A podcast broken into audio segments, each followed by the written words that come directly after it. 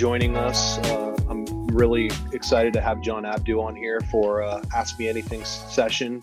Really, just a Q&A session that um, John has been kind enough to open himself up to, you know, anything, any question that you have about water polo, what's going on, uh, his role, uh, where he sees the sport moving forward, whatever you whatever you want. Um, this is part of a, a series that I've started um, and kind of piggybacking off of a bunch of other ideas that people have been doing. Uh, in no way claiming that this is an, uh, an absolute original idea, but mm-hmm. um, so John is kicking it off uh, today. Thursday we have Steve Rotsart talking about referee philosophy. Friday we have Ethan D'Amato talking about counterattack, and then I'll be announcing who's coming up next week. So, I John is the high performance officer at USA Water Polo, um, and he manages all of the the national teams, the ODP pipeline, National League, and I'm sure I'm missing out on a bunch of other things that you do. Yeah, I, yeah, I, know you do a lot uh, for USA mm-hmm. Water Polo, and you've actually really built a lot of the infrastructure that I think is going to be around for a very, very long time. So, uh, first, I just want to say thank you for for taking the time and for everything you do. Yeah, yeah, no, no, uh, no worries, Steve. Thanks for having me. Yeah, I think it's a great idea to do all this, so I'm I'm happy to share and happy to chat it up with everybody as I think this is a time where we have the opportunity, more opportunities to uh, to do stuff like this. So it's it's great that we're all doing it. Yeah, absolutely. Um, okay, so why don't we just jump right into it? Uh, mm-hmm. Well, was there anything that I left out in your bio in terms of what you do for USA Water Polo? No, it's all all good. Yeah, all okay. good. I think that that's a lot of stuff, and I think anybody, uh, um, I think for a lot of people too, one of one of the one of the more fun things we've done the last few years was uh, the podcast I did with you. So if anybody really wanted to go back into that, yeah. having the, the original podcast we recorded together was a great uh, place to just you know um, to share stories and, and more personal stuff there. So I thought that was uh, that was great, and I would encourage anybody to listen to that if they wanted. And to. you yeah. and you know what? What's cool about that? Before we start, is you mm-hmm. laid out a lot of the things that were going to happen and now you've mm-hmm. seen them come to fruition which is really cool yeah. so i like that a lot um, yeah. okay let's start with uh, the first question mm-hmm. um, Matthew Latham. Uh, I'm going to mm. ask one of his questions. He's got a couple here.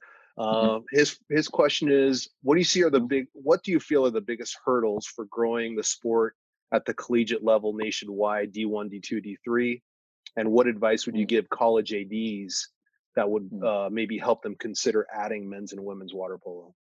Uh, it's a great it's a great question. Um, and I feel like we did talk about we've talked about this in the past, and we've a lot of us have talked about this um, a lot lately because I think pre-COVID we saw a pretty decent amount of uh, of growth on the NCAA at the college level, right? Including where you're at now, right? College of Marin adding uh, women's water polo. Um, we saw JC, a lot of JCs adding. We saw uh, D3 starting to add. We saw some D2s. I think all this like pre-COVID. So um, you know, I don't want to see that growth stop. So, and the reality is, post-COVID, when we get out of this, I think the the information is essentially the same right? The reason universities are going to add or maintain their water polo programs is if it benefits them in a very specific way, right? So all of us live in this world where, and, and Matt, Matt, I know Matt a long time, we've known each other for a very long time, so I appreciate the question, Matt. And I know where he coaches. Matt coaches a club at Michigan State. And how sweet would it be if Michigan State had varsity water polo, right? Like home of Magic Johnson, right? All these like this just historic university. How great would it be that Michigan State would have water polo. And the reality is, until water polo solves a problem on campus, uh, an athletic director is not going to just openly add the sport for the sake of growth or development, or hey, for water polo's sake, we're going to add this sport. It's just not going to happen. So it would have to solve this problem. So where the problems that were solved in the past with the addition of RC programs happened through Title IX, right? So in places in the Big Ten, specifically, if we're starting with Michigan State, like Michigan, like Indiana, added programs to address Title IX discrepancies or issues on their campus. So that helps solve their problem for them. And where we've seen the growth lately with water polo has been on that D2, D3 level, which mirrors a lot of other sports. So like lacrosse, uh, volleyball, what I like call comparable sports to water polo, right? Not comparing ourselves to soccer and football and basketball, right? But comparable sports like us, you know, lacrosse, volleyball, where they saw dramatic growth over the last 10 to 13 years was on the division two division three level. And the reason they saw that growth and again to your point about original ideas wasn't an original idea for for me to say let's have a division three national championship right? So took that actually took that from from men's volleyball. And the reason that we had uh, or we have a division three championship now um, and we sought to promote growth at that level is to go back to the, Matt's question is that an AD will listen when you solve a problem for them. So we're on the D2 and D3 level, uh, water polo helps is that you have tuition paying student athletes on campus that promote enrollment and promote uh, uh, applications being driven, right? So enrollment driven universities are the ones who are going to be most likely to add varsity water polo. And, um, you know, I know it's not the, the, the answer we all want to hear. I'd love Michigan State. I'd love University of Texas. I would love the rest of the Big Ten to all add water polo. I wish water polo was still at the University of Maryland, you know, um, where, where it was in the past. Um, Queens, where you played, all these schools, right? Uh, we would love for them to have it. Yep, there it is, dude. Uh, but we would love for that to be there, but it has to solve them. So is it solving a gender equity issue? Is it bringing people on campus? Look, best example we can give now is Austin College uh, down in Texas, right? So we have one varsity program in the entire state of Texas, and Texas is is massive to state the obvious, right? Why do we only have one varsity program there? And it's going to start to pick up, but it'll be at schools like Austin College. And the reason why Austin College has water polo and is stoked to have water polo there is they've seen the number of applications to their school increase because of having varsity water polo. They've seen uh, the impact of their student athletes on campus, paying tuition, being contributing members of, of, of, the campus, and they're thrilled to have it, right? But it, it brought something to them, and so yeah. um, you know we could talk about it for days. I know you had the same experience at Concordia, right? When Concordia started water polo in the city of Irvine just recently, um, the most recent program to add, even during COVID, was a school called Westcliff University in the city in the city of Irvine, right? Okay, I hadn't heard very much other than driving by it every once in a while on my way to the airport. I hadn't heard of Westcliff University, but why were they motivated to add varsity water polo? Is they need applications, they need people on campus. So it's a for-profit university that's there um, that made that decision. So the the hurdle is always going to be that, especially now in this new world order with budgets and you know economic crisis and where we're headed, is that Waterpolo is going to have to solve a financial problem, and as opposed to becoming a financial problem on campus. Yeah, that makes sense, and that's very similar to what happened with College of Marin. You know, mm-hmm. um, okay. Let me ask another question here from Paul Split, and mm-hmm. I, you know, I'm hoping that the people who are listening or attending, please, now's your opportunity. The question that you want to ask is open. He's here. Yeah. John Abdou's here, High Chief Performance Officer. Like, ask him mm-hmm. a question.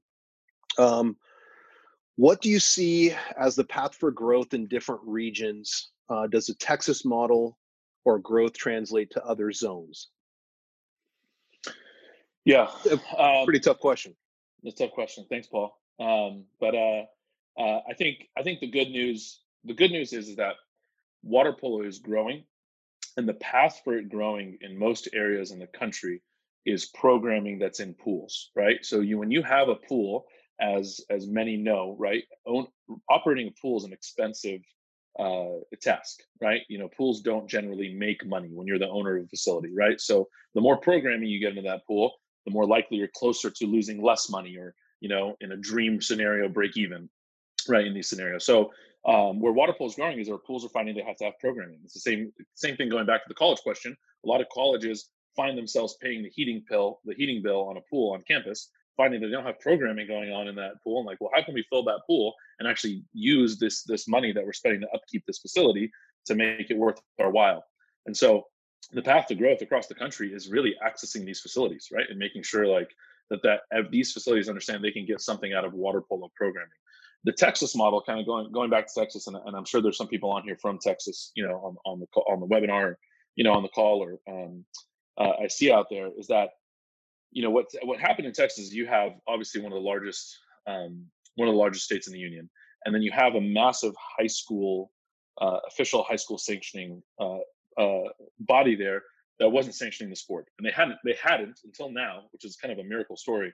You know, over 20 years sanctioned an official varsity high school sport. Water polo is the first in, in 20 years, you know, to to make that path.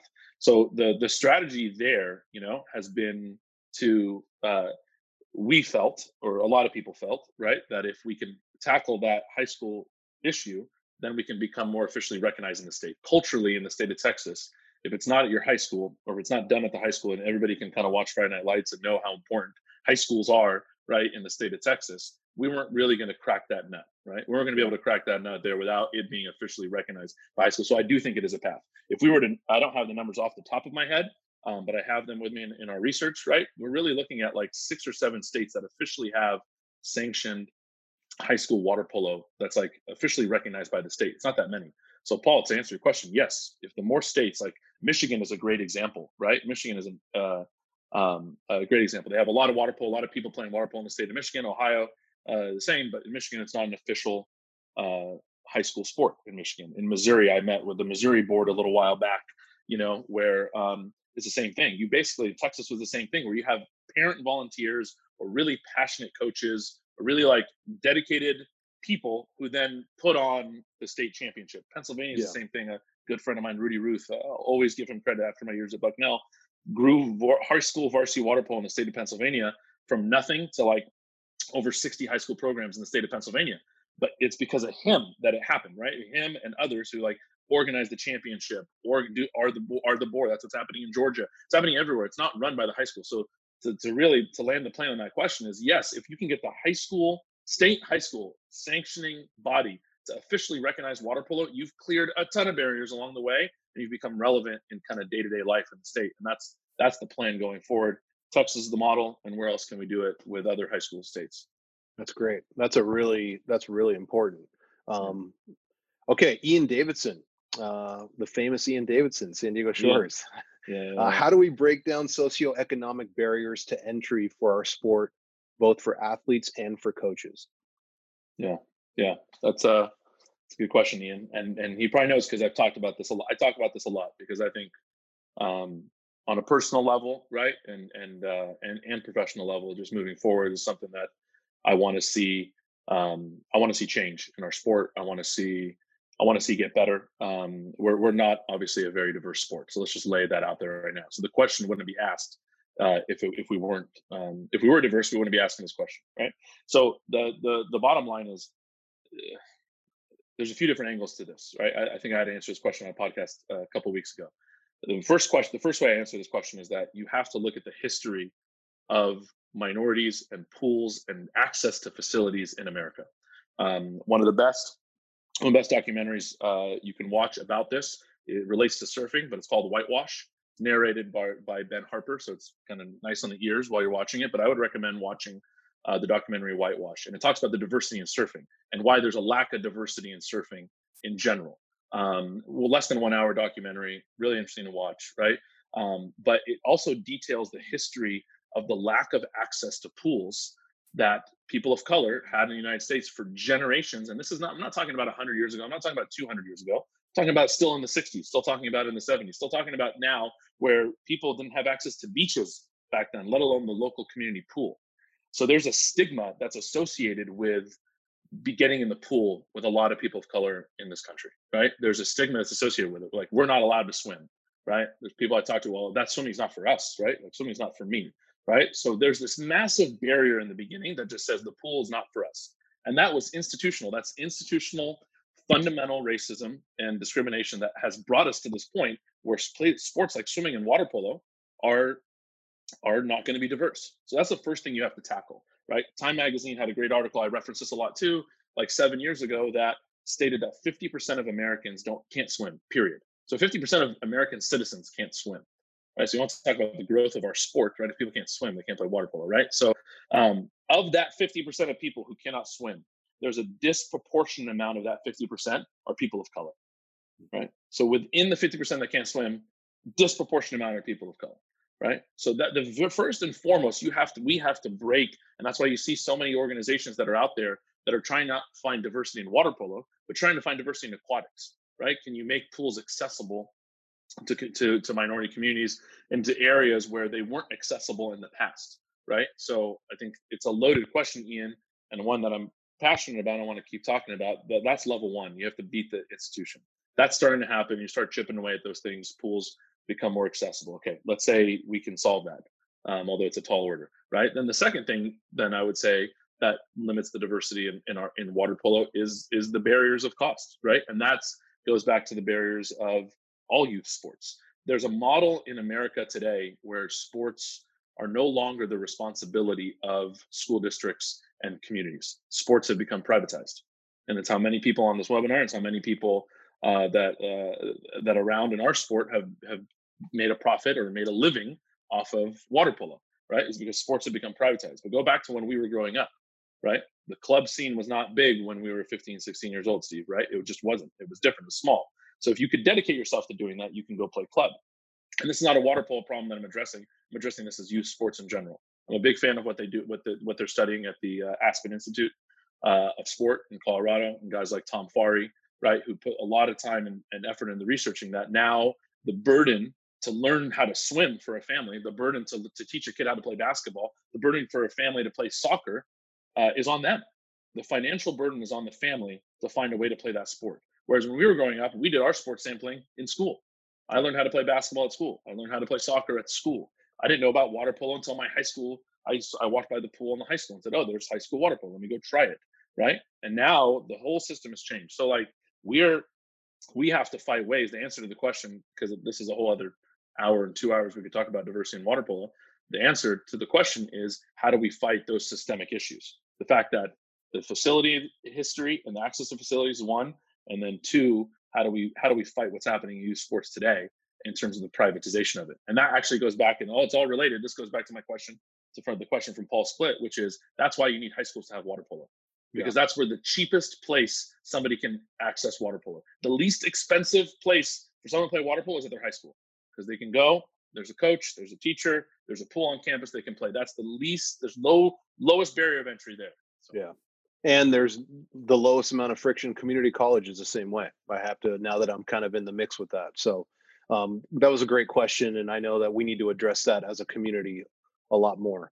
Um, okay, Dominic Kirby where do you see the growth of water polo in diversity standpoint so i think we've sort of addressed that yeah how can we get more competitiveness in more diverse regions um, i feel like that was address i feel like that was addressed would you agree yeah yeah. Okay. I mean, dominic i could talk about it for days but yeah yeah. a lot to it but let's let's get through that. Yeah, yeah we'll come back to we'll come back to it. Um uh, alyssa hawkins i hope i'm pronounced that right. Um Given that your possession position requires you to wear a lot of hats, what does success look like to you?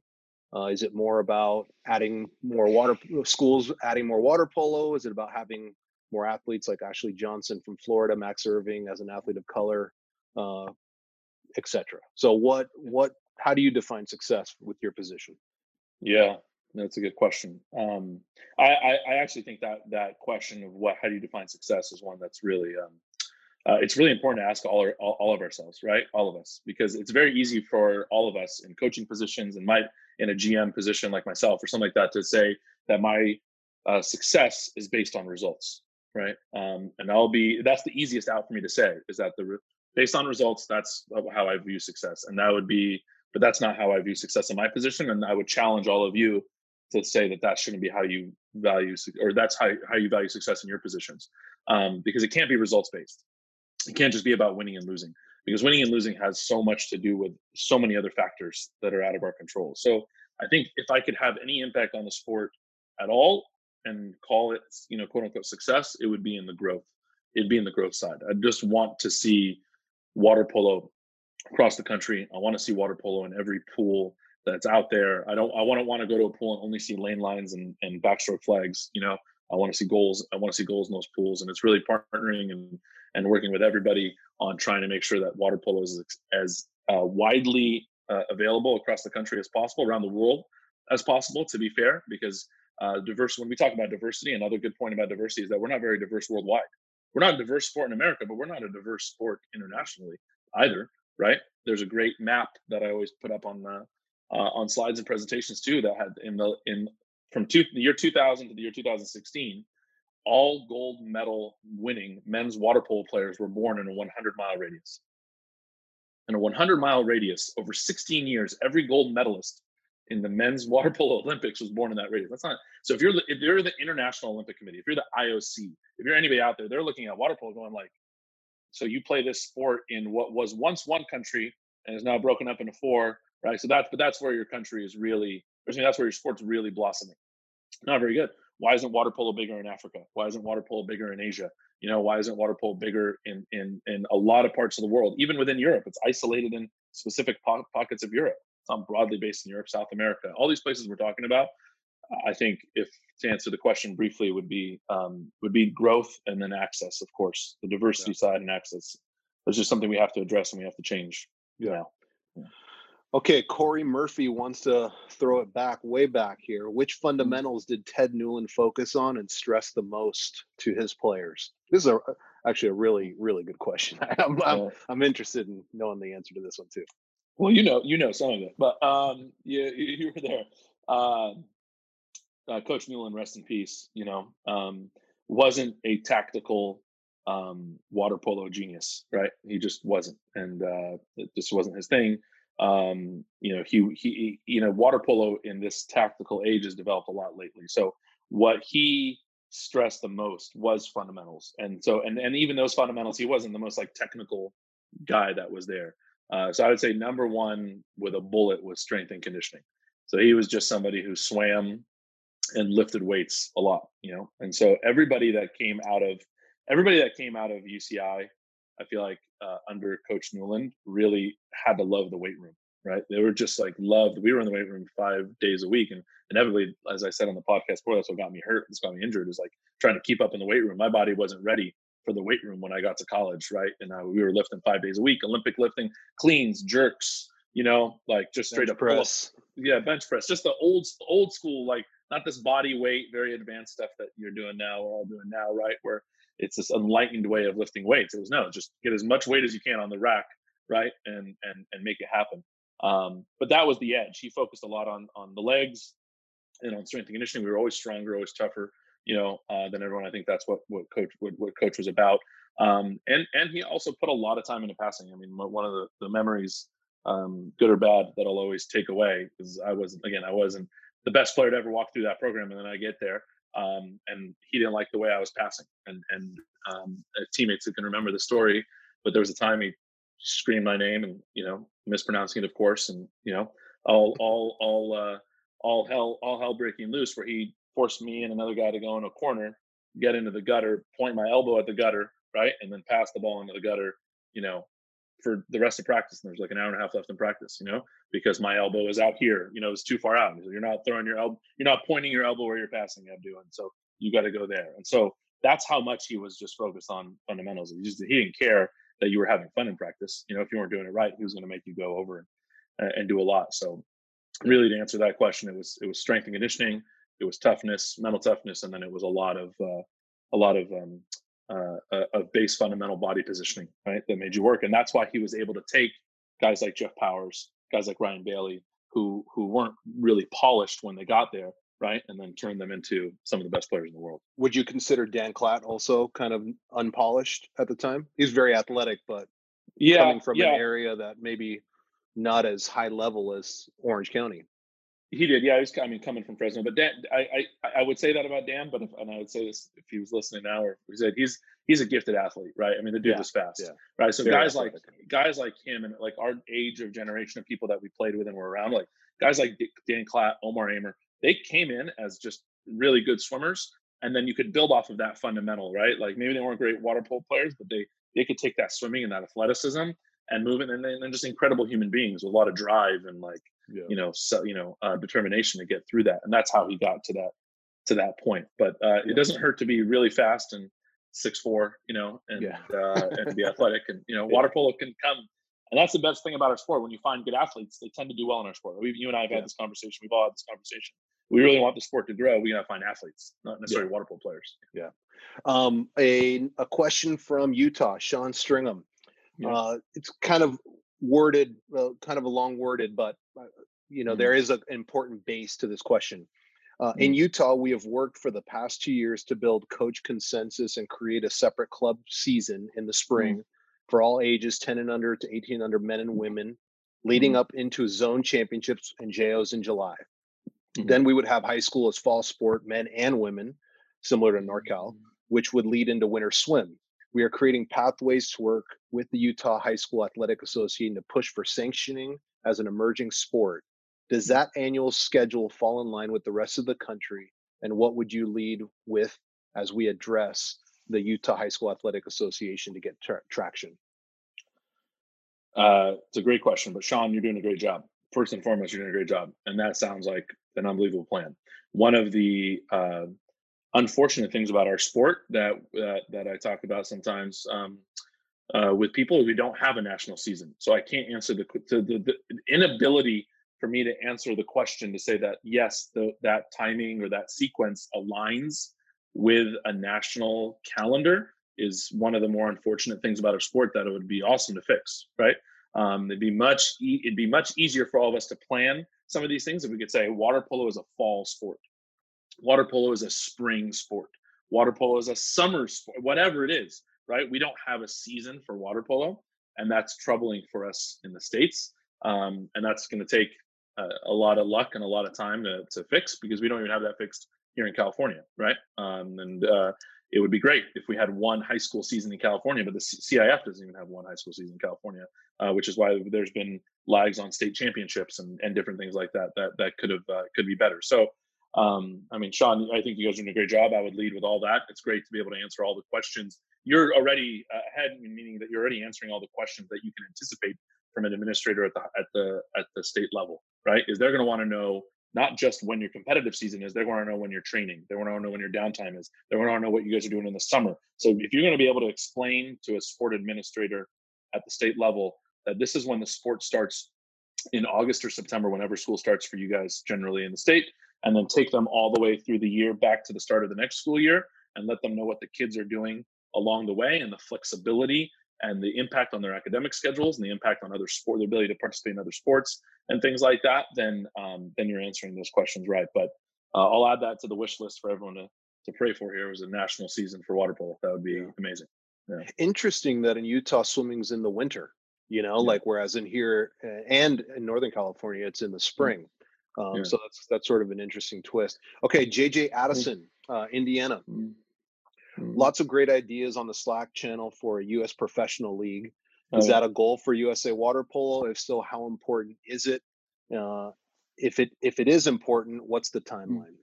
Yeah, yeah. JJ JJ's another another old good friend uh, from uh, out there coaching at Brown University. I'm sorry, Brown. I, I yeah, sorry, I'm, yeah, my mistake. Brown. All good, all good. Yeah. Sorry, yeah, JJ. Um, yeah. um, Good to hear from you, JJ. Yeah, I've been following that Slack channel too. Which, by the way, kudos to you, Steve, for starting that. I think it's started some good conversation. Right, having um, uh, my colleague Ryan Cunane over at US Water Polo started a Slack channel for us uh, recently too. You know, when uh, when he came on board, but having Slack is a I'm not getting paid by them, but it's a great app, right? But it's a good it's a good plug to have. This whole very very cool place to organize your conversations. Yeah, and so that's been great to organize. And so JJ's referencing if you guys aren't on the Slack channel right already, but these conversations that are happening on Steve's off the deck Slack channel right now um, for the pro leagues. Look, I think I think this is a loaded question. There's so much to this, right? And this is a it's been fun to be a part of that conversation on Slack because it's way more complicated than people think, right? So um, so let's start with uh, let's start with U.S. Water Polo and what their role should be, right? Is your question, JJ? Right? So one. Uh, we started National League, which was kind of an extension of Premier League, right? Like the Premier League, if everybody remembers, happened and then stopped at around, um, you know, 2000, uh, 2005, you know, or so. Uh, uh, we lost Premier League and then we went a 10 year gap. I took the job and to Steve's point, you know, started some stuff and then we brought National League back in, uh, in 2014 when I started US Water Polo.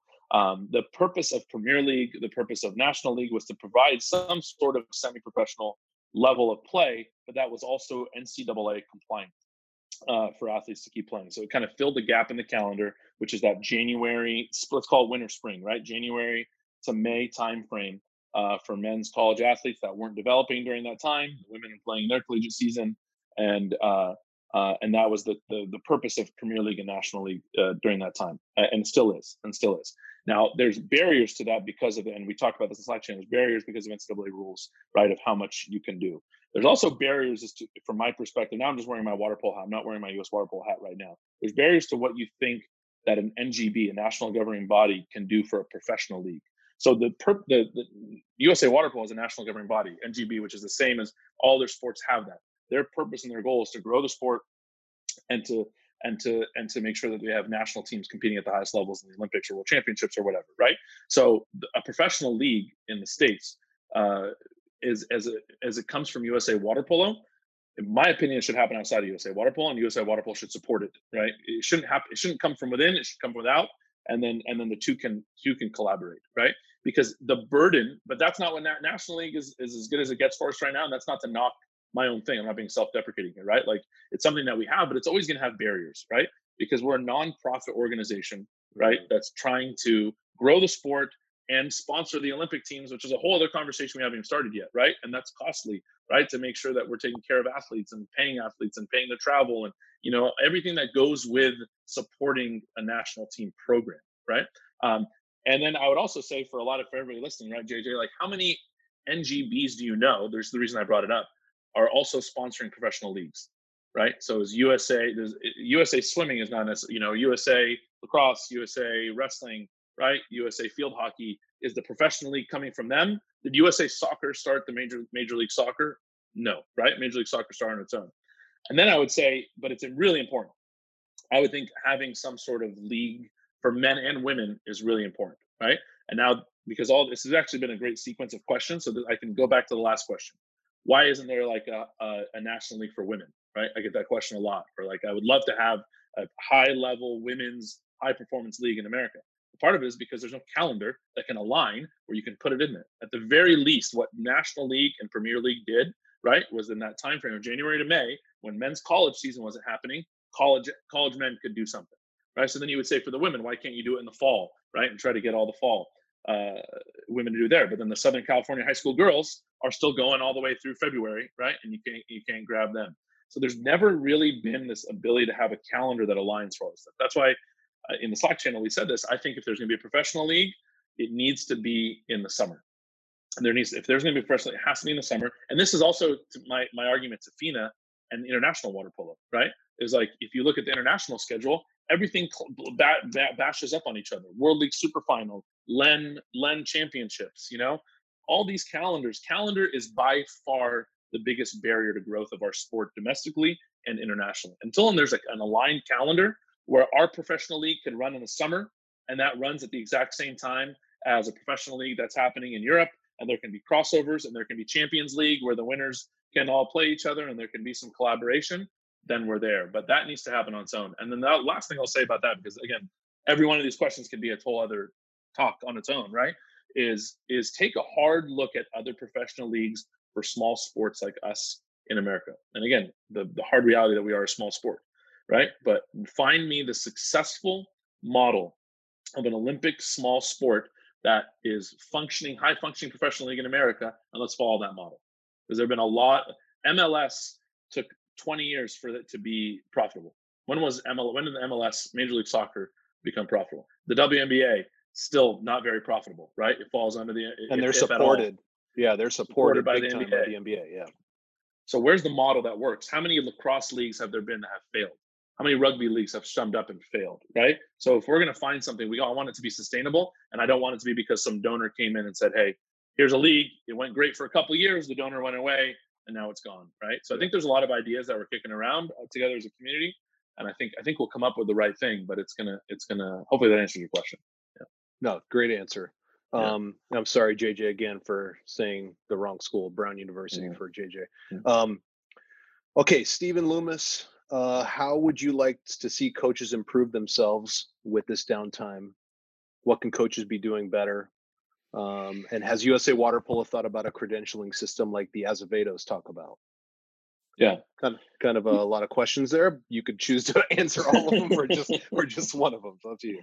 Yeah, yeah, all good. Um, uh, let's start. Well, what can coaches be doing right now? Well, coaches are being doing right now is is what we're doing here, right? The fact that we have 30 30 coaches on here, right? And we're talking, and um, there, I, have said this a few times lately. I, I, do feel like there's been like a renaissance in coach education since COVID happened, right? Since shelter at home and all these things happened, we've had this this kind of awakening of coach education um, being a priority for everybody. So what people are doing right, well, I think where what people are doing right now is the best thing they could possibly do is just dive in and read as much as they possibly can, engage with other coaches as much as they can.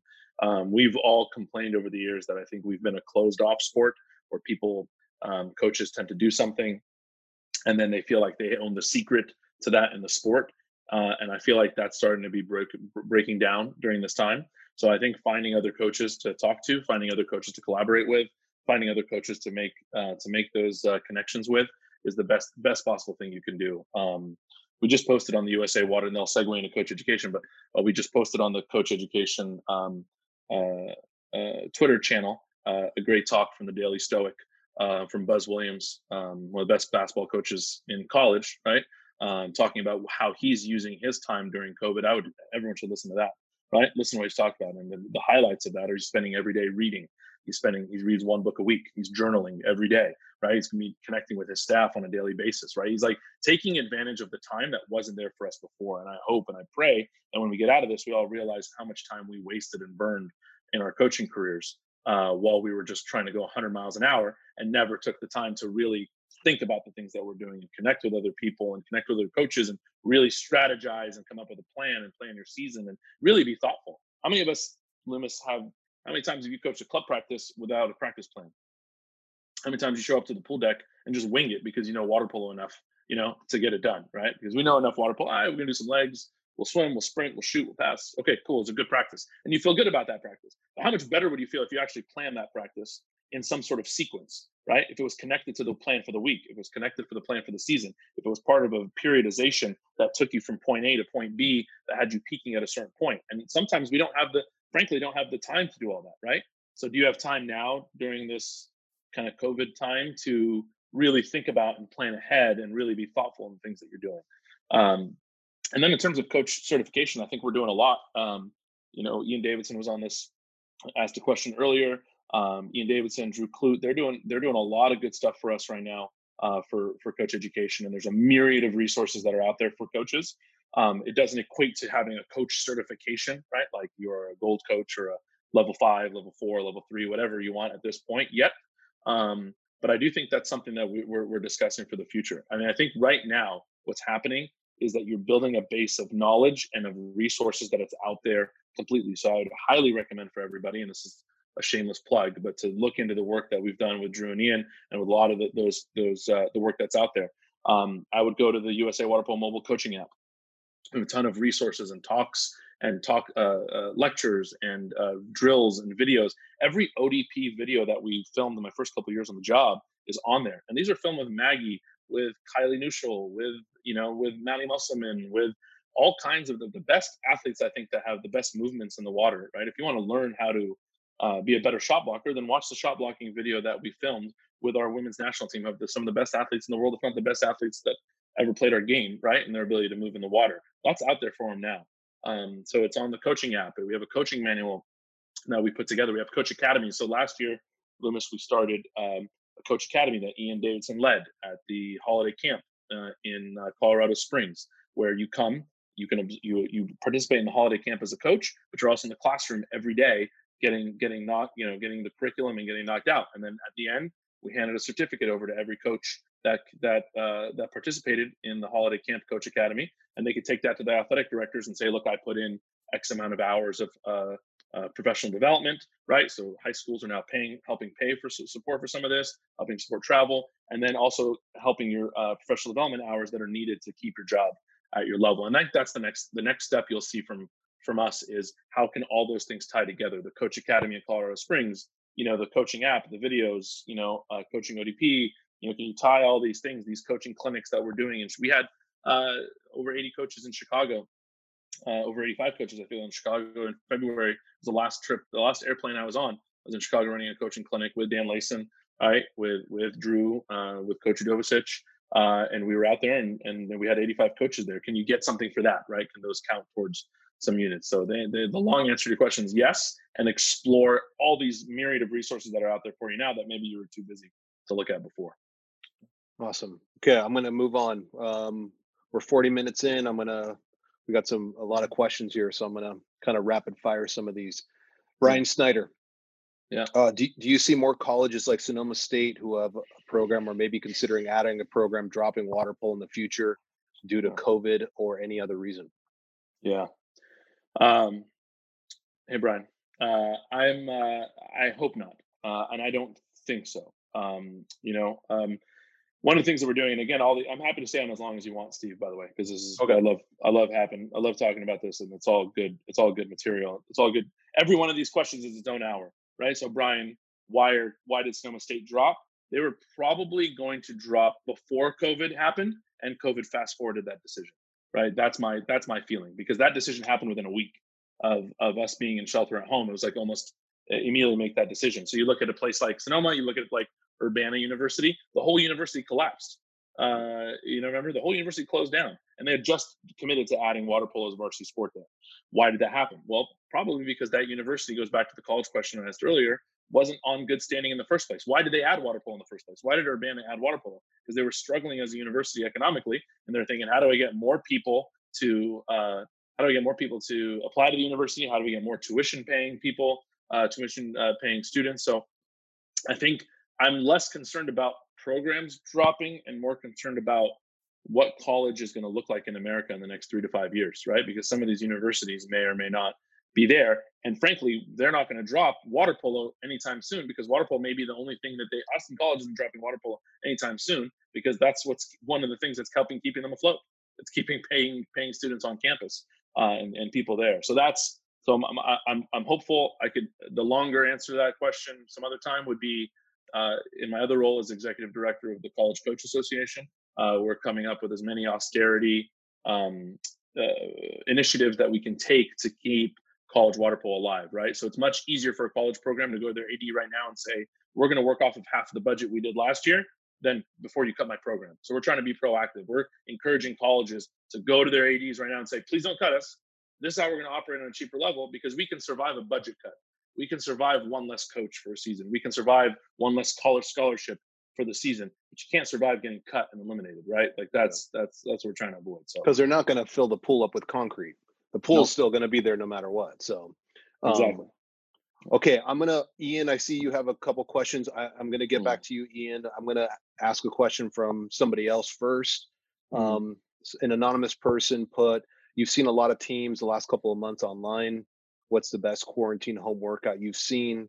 Best virtual team activity? Best shared video practice idea? Mm.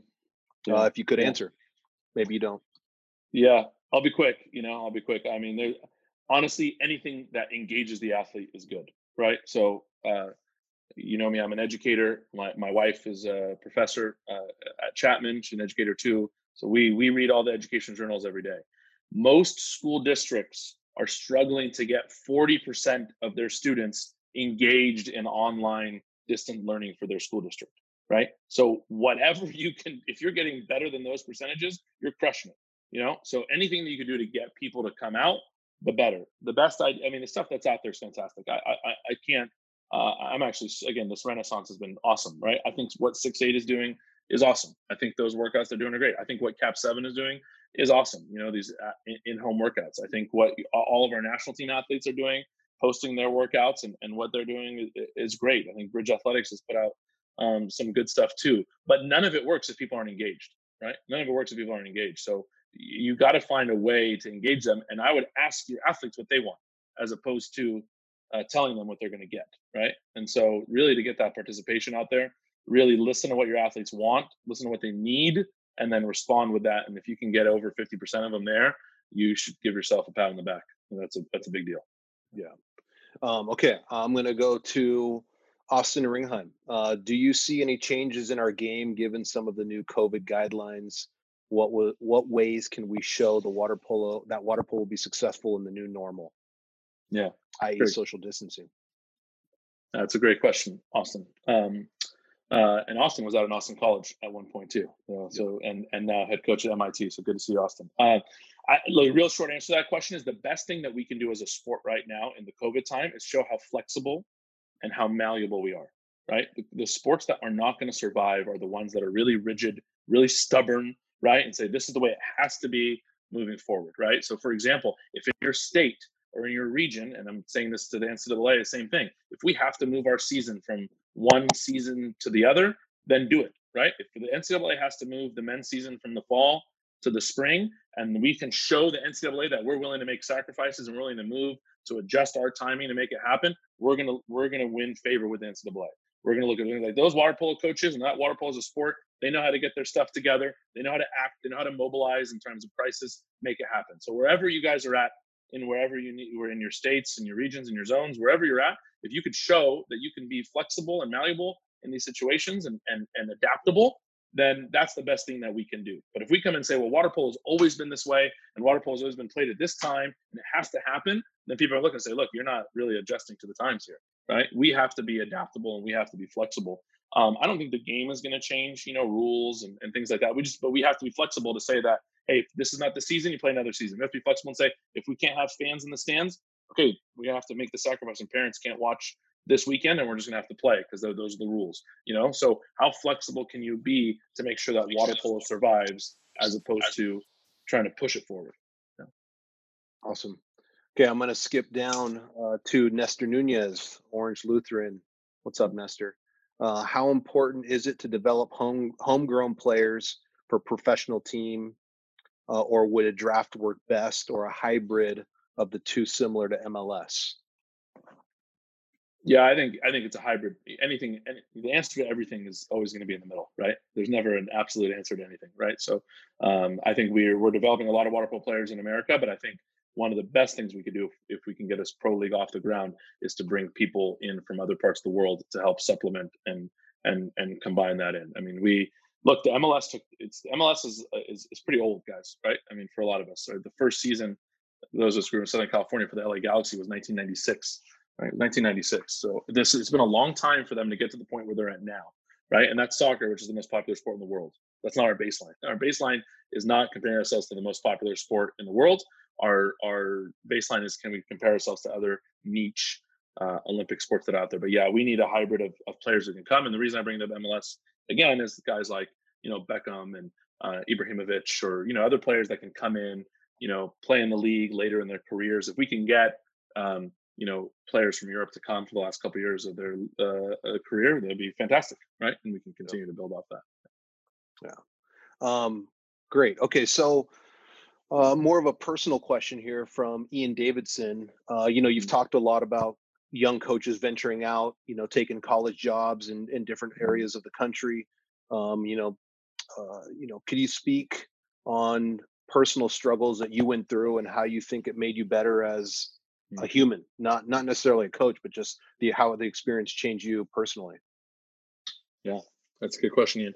Look, I think the uh, I really do believe that risks are rewarded professionally. I think when you take professional risks, they're they're they're rewarded, right? Even if you fail, you've taken a risk and you've learned something about yourself, and you're a more courageous person, and you're a more you're a more brave person because of the risk that you took. You know, and I think that's if you want to talk about being a better human or a better person because of it. I think just taking a massive risk in your life, professionally, personally, will always be um, something that uh, is is rewarded. So uh, what what Ian's referring to is actually the pool that I have as my virtual background right now. This is Bucknell University, Central Pennsylvania, middle of nowhere. Right, as a teacher at Burbank High School at the time, um, I was teaching AP Psych and sociology classes, social science classes, and um, the head coach there, John Ziegler, at the time said, "Hey, why don't you uh, I met him at a summer camp at the Naval Academy. I was doing summer camps with Coach Schofield at the Navy at the Naval Academy, and he said, "Hey, I'm going to start having a budget for an assistant coach." And that just goes to show you the growth of water college water polo since now and then, right? I mean, people were just getting stipends for assistant coaches. Now we're talking about second assistant coaches on staffs and two or three coaches, and it's insane. Um, and this, this is 2004 or something um, about, and uh, um, I would say that's why I encourage everybody to do that. So I'm in Burbank, California. There's Hollywood, California, right? This is the Hollywood area, right, where you're at. And to go to central Pennsylvania, middle of nowhere, forget water polo, right? But just the cultural jump of living in the city to living in a rural place where there's nothing but horse and buggy, you know, in town, and there's Amish everywhere, and there's just this university, right, right, right where it's at. That risk that I took at that point in my life has it, it changed everything. Not just water polo, but I again, the, my ability to have confidence. I'm not the most confident guy in the world, um, believe believe it or not. Right? Like um, I didn't have a lot of uh, um, ability to do this public speaking. All those things were still kind of coming to me, but having to take that like risk, you know, and doing something super scary and just frightening to do, like I can't encourage that enough, and especially at a young age, you know, do it. And it really it, it troubles me when I see coaches who are saying, I, I, I don't want to go outside of California. I don't want to take that job but the personal growth that you get out of that is insane you know I, have told this story a, a, few times i was living by myself right no friends no family no girlfriend nothing you know when i got there Um, and it was honestly the best thing I ever did, and it was the hardest thing I ever did. And usually, the hardest things you have to do are the better things. And so, I don't know, Ian, for everybody out there, mean, I think the best thing you can do is get out of your comfort zone. How many times have you told your players, "Hey, when you get out of your comfort zone, that's when you're going to get better"? Well, how about you? When are you going to get out of your comfort zone and get better? And I was wildly uncomfortable living by myself and as a as a person that looks like me in the middle of Pennsylvania, right? And particularly with water polo, right out there, it's wildly uncomfortable, and uh, it was awesome because I wouldn't be anywhere, anything. It started a, person, not coaching. It started a personal path of me being able to like stand up on my own two feet that made all the difference. Um, okay. Have you this an- another anonymous person? Um, have you been working with schools in Texas at all to help develop the community more now that they are sanctioned a sanctioned water polo sport? Yeah, I mean, not I mean, me personally, you know, we have a, a staff that works on that stuff, right? Um, uh, at USA Water Polo, and we have uh, uh, everyone out in Texas who's working on this as well. Um, and I think as this develops, I mean, a lot of this news came out right before COVID, right? So it's like the news happened, and then um, the news happened, and about Texas adding water polo, and then we all went into lockdown. You know, so a lot of the stuff that we're we're hoping to enact is coming up, and that goes back to the coach education question so a lot of those resources that we're talking about for coaching, uh, the coaching app, the coaching manual, we wrote that coaching manual when Drew uh, and Ian and myself and others really got an idea of having a, a, an official coaching manual for water polo, the first digital coaching manual for water polo. The idea was actually Texas. That was my ask ask these guys. The first time I I told them, hey, we really got to dive into this. It was because hey, Texas is going to add at some point here in a couple of years water polo, what can I hand the assistant swim coach that's now the head varsity water polo coach in their hand or on their computer they can click links on and be able to, to do that so that coaching manual that we have online that everyone that i encourage everyone to go see was made with the specific idea that people in texas coaches in texas will have that in a brand new program be able to take that and start from nothing and build build their way up so we've tried to make this as easy as possible for people to take something and start from just a basic level of coaching right if you're coming from another sport but learn water polo and, and build it from there. So that's not a high performance coaching manual. That is a Texas high school coaching manual that is now nationalized. You know, they can be used anywhere. Okay. Um, do you think the league should adopt the U.S. major sports model, closely mim- mimic the European club model, or a hybrid of the two? How do you anticipate involving interscholastic athletics for developing players? Yeah, yeah, we should do another. Let's do a panel next time on on the pro league. You know, like because that was like that's like ten. I think you one. know. I think uh, you know that was one of the things I put in the Slack channel when I first started the professional conversation. Is I'd like to do uh, something like that and basically throw my idea out there yeah. with the budget and everything. Yeah, I'd love to have you there and maybe two or three other coaches and just hash it out. I mean, I think mm-hmm. a lot of people are thinking about it. Yeah, yeah, and the answer is always going to be a hybrid you know to to answer the question specifically it's got to be a hybrid there's no answer so you can't have one level of funding to say like well we're going to get all the funding from here right that's not going to work you're going to have to have multiple layers of funding uh, to to to make it work and then it has to be sustainable funding the money has to come in every year and then to say well we only want this type of player it's not going to be that one type of player it's going to be all kinds of types of players right so we're going to have to have a hybrid players we're going to have to be able to allow this is why national league exists now because it fits into the NCAA model of what's acceptable. Because if you took the college players out of National League, we'd have four teams. You have a, a, okay, and that's okay. We have a league with four teams. If you take the college the college people out there, we'd have nothing. There would be no women's collegiate cup, the women's senior nationals in the summer. If you weren't, if it wasn't NCAA compliant, how do you get the college uh, male and female athletes to participate? You just can't. So there has to be a way to to answer all those questions. There's no magic bullet uh, into that. You know, so um, lots of ideas there, but yeah, let's let's chop that up another time, you know, because there's yeah, so much. I. I think one of the things that I w- was thinking about when you were talking about this before, in terms of the national governing body running a professional sports league, you know, it, that's why Jerry Colangelo runs USA Basketball. He, right. although he's part was part of a professional team, I think the Phoenix mm-hmm. Suns. I don't know if he still owns it. Yeah, he was completely separate when it came to USA Basketball, and I mm. think the fan base gets that confused all the mm-hmm. time. They they just mm-hmm. figure it's just another event. Why can't you do that? But it mm-hmm. does have to be something completely separate. And I'm sure there's nonprofit rules and regulations totally. that you guys have to follow just as a national governing body. So it has to be something separate and it's very very complicated. Um, okay uh, ian davidson what are a few things you wish coaches would take more time to focus on with athletes under the age of 15 that's that's easy um, and i think you did a talk on it recently ian is take the go- when you have water polo time take the goggles off the kids right?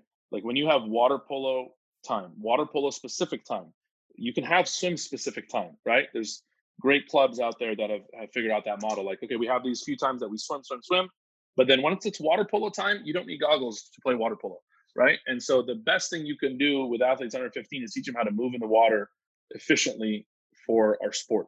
And that's what we're missing, right? At the end of the day, we're missing athletes at the highest of levels that are really fluid and really and really mobile. I say this all the time about our women's team. Why is our women's team so successful? Is you have a lot of incredibly athletic women who can move well in the water. And and to be blunt and to be direct, our women's pipeline teams who haven't had the greatest results, right, um, internationally underneath them, that same athleticism, that same mobility in the water. If you're asking someone who's who's in charge of the pipeline and looking down, is I need our clubs and we need our people out there who are really developing the athletes before they come to USA, right? They're being developed at the clubs, being developed at their high schools, being developed at the age group level under 15 they need more mobility. They need more athleticism in the water, right? And that doesn't come from goggles face down in the water. It comes from head up swimming. It comes from getting over their hips. It becomes from going from horizontal to vertical in the most efficient way. And what our women's senior team is doing right now is is as an incredible. They just have incredible mobility, and I haven't seen that mobility on a large scale across the board for all our athletes under 15. We get athletes at 15 who, I should say, we get players at 15 uh, and I've challenged our, our pipeline coaches and, and everyone out there to scour the clubs for an athlete. I don't care if they don't know how to throw the ball yet, but can they move in the water well?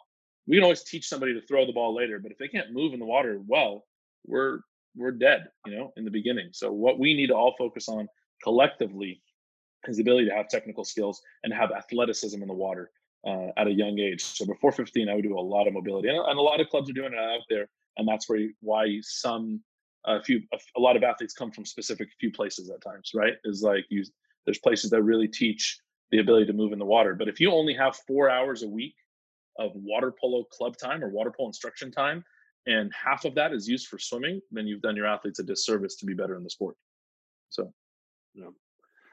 Well john uh there's no more questions in the chat. Um yeah. this has been pretty uh, amazing actually. I didn't i didn't know how it was all going to work out in terms of mm. you know everything and all the different questions and all the different angles. Um, I, I can't thank you enough for taking the time uh, to do this. Actually well, another question here. You, yeah, sure. do you mind if i ask you another one here? Um, um, um okay how do you happy. think how do you think the uh, 10 to 12 year old modified rules help or hinder the development of the mobile athletes you are looking for the clubs to develop? Yeah. Um, uh, they they they heard and they everything. Nothing is the answer is always to be in the middle, right? There's not to be yes and there's not to be no. Uh, the modified rules for the for the tens and twelves from a while back, right, were uh, essentially adopted from rules that were already happening in Europe and in other places where they are developing mobile athletes. So the goal was, you know, that these rules would help, you know, develop more mobile athletes based on this. Now, when you're uh, uh, when you're stagnant you know, and the, with the with the mandatory pressing and with um, you know, I think the the adjustment that teams were making, we weren't getting more mobile, we were getting more stagnant. So there's, I think, some of the interpretation or some of the adaptation by coaches with those rules didn't necessarily achieve the goal that you're talking about. But some, but the intent of it was to promote that, and I think it still does. One of my favorite parts of those modified rules is the sprinting to the box and sprinting back for six on five. And I've gotten many uh, we'll call them arguments with people about the value of that, right? But the value of that is because the second the athlete hears the whistle on an exclusion, they have to then react immediately to the whistle, sprint as fast as they can to the box, get under, and then sprint back. And so you're teaching them to be mobile and active and reaction and to have quick reactions in the water, as opposed to you know stopping, slowing down, then going underwater, touching the bottom, doing breaststroke underwater until they get to the box. We're teaching them to react right away, and we're also treat uh, uh, we're also uh, teaching them to react quickly on defense. So the other, the person who was kicked out, fine, you're kicked out, but because they're only going to go there and back, I got to be in shot blocking position right away. How many? Why is it that as coaches, we all know there's a lot of very very experienced coaches on here. What's the best? What's the highest percentage way to score a six on five? You attack the quick, right? Why is attacking the quick the most uh, highest percentage uh, six on five approach? Because people don't have their hands up yet. Well, why can't we teach our 10, 11, and 12 year olds, right? That the second you hear the whistle, I got to get in a shot blocking position right away, right? I got to be mobile and agile enough to be in shot blocking position immediately. Um, and then we could talk about again. This is a whole other hour of development rules that could help. But to, to be brief on it too, the other thing I think the next development, the next stage of uh, really helping our athletes become mobile and active and athletic at this age group, at the, at the age group you're talking about, 10s and 12s, is to have more small sided ball. We need smaller course. We need four on four. We need five on five. We need more touches for the ball, right? And that this is, I, I can't be more passionate about this. We have to have smaller courses and smaller sided attacks uh, games for 10s and 12s because water polo is one of the worst things in the world you want to do is I don't know if we have them, but if you have any 10 and under film from JOs or 12 and under film from JOs or something like that, go back and watch one of those games and then watch how many of those kids touch the water in, in the game. How many kids go actually get in the game? I've been to 10 and under games at Junior Olympics where I see half the bench stay on the bench, right? Until uh, through the last four games of Junior Olympics. And that's terrible. Not only do they not play, then when they get in there, how many times do they touch the ball? Track how many times an 11 year old kid or a nine year old girl touches the ball in a 10 and under game. Track it. We have, right? I can tell you it's horrendous. There's a nine year old girl can get in, the, in a game, in a 10 and under JO game, and touch the ball twice or touch the ball never, right? So if you can go four on four and give them a chance to touch the ball, imagine now the, the, the, the psychological experience of motivating factor of having a kid stay in water polo where they touch the ball, pass, shoot, score, get involved, as opposed to I went to JOs, I sat the bench for five games, but in the four games I played, I touched the ball twice each time I was in there.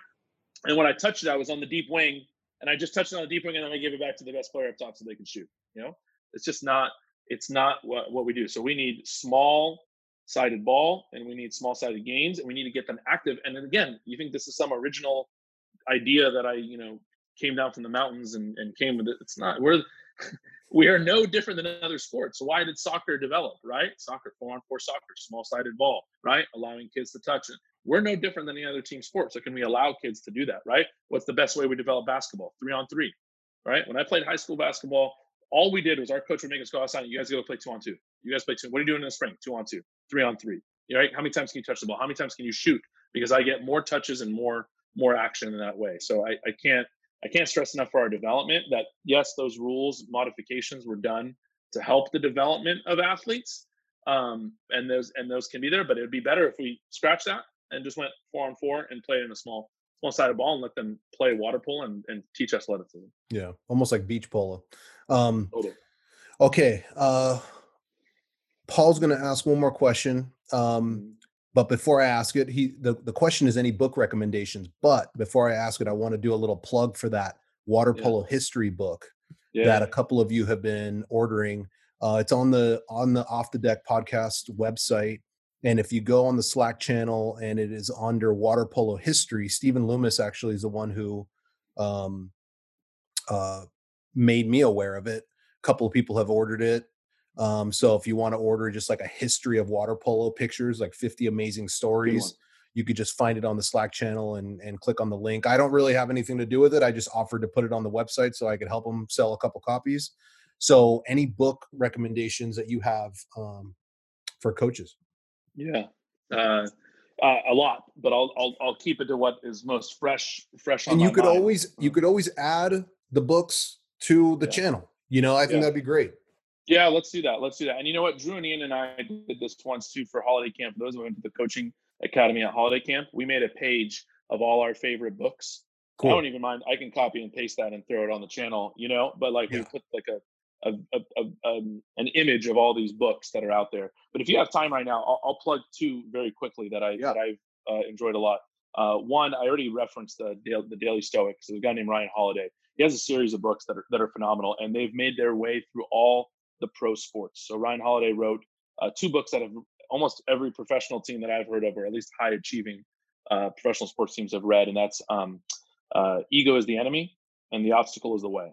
If you could read one of those two books or both of them at this time, he has some others that are. He has "Stillness is the Key" came out, but his name is Ryan Holiday. He runs the Daily Stoic. Um, it's rooted in Stoicism, but "Ego is the Enemy," "Obstacles Way." Those are fantastic. Uh, and then the other book, um, sorry, I guess three. The other book that I would say that I think has been really powerful over the last uh, couple of years that I read uh, was a book called The Captain's Class by Sam Walker, uh, and I'm talking about this for coaching specifically. So the Captain Class by Sam Walker, I had a chance to to hear him speak um, uh, somewhere, um, but he talks about leadership and he talks about captains and the people who we should be picking as captains as opposed to the people that we tend to pick as captains mm-hmm. or who the he talks a lot about people who are the charismatic connectors on a team you know the, the, the player that you have that connects all the other players in the team that they all want to play for not necessarily the leader that's the flashiest or most vocal or any of those things but it's called the captain's class by sam walker it's it's very powerful very and very easy by the way all three books that i read are are very easy to read for a simpleton like myself. So you're never going to hear me, you know, uh, recommend a book that's like 800 pages, and yeah. you know, I'm gonna I'm gonna I'm gonna recommend things that someone with uh, my level of intelligence can digest easily, which hopefully that means more of you can as well. Yeah. Awesome. Um, okay, well, yeah. John, man, this is this is really really cool. I really appreciate, and and I I hope people mm. give you uh, the credit you deserve. And I'm not trying to, you know blow smoke here, but I hope people give you the credit you deserve for being as open as you are, because I think someone in your position could very easily hide, not answer mm. questions like this, have, you know, not be as open minded, listening yeah. to other people. Um, so thank you so much for your time and for your knowledge. And, uh, you know, I hope we could do it again. Yeah, honestly, my, my pleasure, Steve. Thank you for the kind words. And honestly, anytime. I mean, this is this has been great. Like we have time on our hands, you know, during this COVID period, and and I'm happy to just be a part of uh, any conversation or anything anybody's doing. And uh, it's exciting stuff. And thank you for uh, creating a platform for all of us to do this. It's really, really important. You've created a place for all of us to be together, which is yeah. uh, uh, which is sorely needed. So thank you, and uh, I appreciate everybody out there. And if there's anything I could ever do to help, again, nothing to hide, everything to share. And uh, give us your give us your social media, give us your social media handles so that people can reach out. Yeah, saying Coach Abdou pretty much everywhere. Coach Abdou on Twitter and Coach Abdou on Instagram, whatever. Um, you know, feel free to reach out on the Slack channels and uh, um, yeah, excited and thank you guys for some good questions. Those are those are valuable questions, you know, um, that, that for us to talk about. But yeah, anytime, guys. You know, happy to be here.